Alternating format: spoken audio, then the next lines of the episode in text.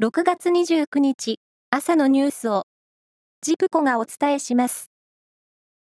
住宅向け火災保険の制度が改定され、台風や豪雨による水害が多発する恐れがある地域ほど保険料が高くなることが分かりました。これまで火災保険のうち水害保障と呼ばれる部分の保険料は全国一律で負担を求めてきましたが、高台などに住む契約者の納得が得られにくくなっていて、是正する必要があると判断したということです。昨年度の国の一般会計税収が3年連続で過去最高を更新し、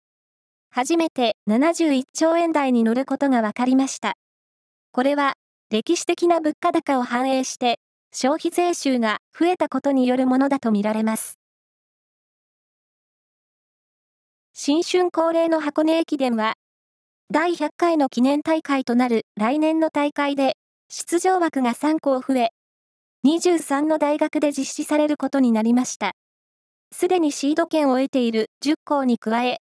全国の大学が参加できる、今年10月の予選会で出場権を獲得できる大学を10校から13校に増やします。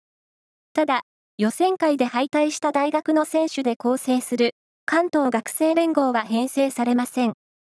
また、再来年の第101回大会は、これまでの出場枠に戻すということです。プロ野球は昨日、6試合が行われ、中日は阪神に延長の末、4対2で勝ちました。その他の試合では、ヤクルト、広島、オリックス、ソフトバンク、西武が勝っています。将棋の八大タイトルの一つ、王座への挑戦者を決めるトーナメントの準決勝が行われ、藤井聡太七冠が羽生善治九段に勝利しました。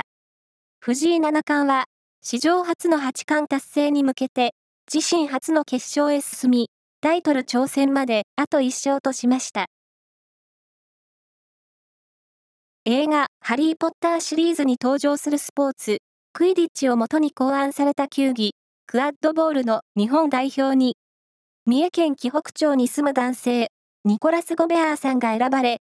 7月にアメリカで開かれるワールドカップを前に、昨日、町長を訪問。意外にタックルが多いスポーツなので、倒れないプレーでチームを引っ張りたいと意気込みを語りました。以上です。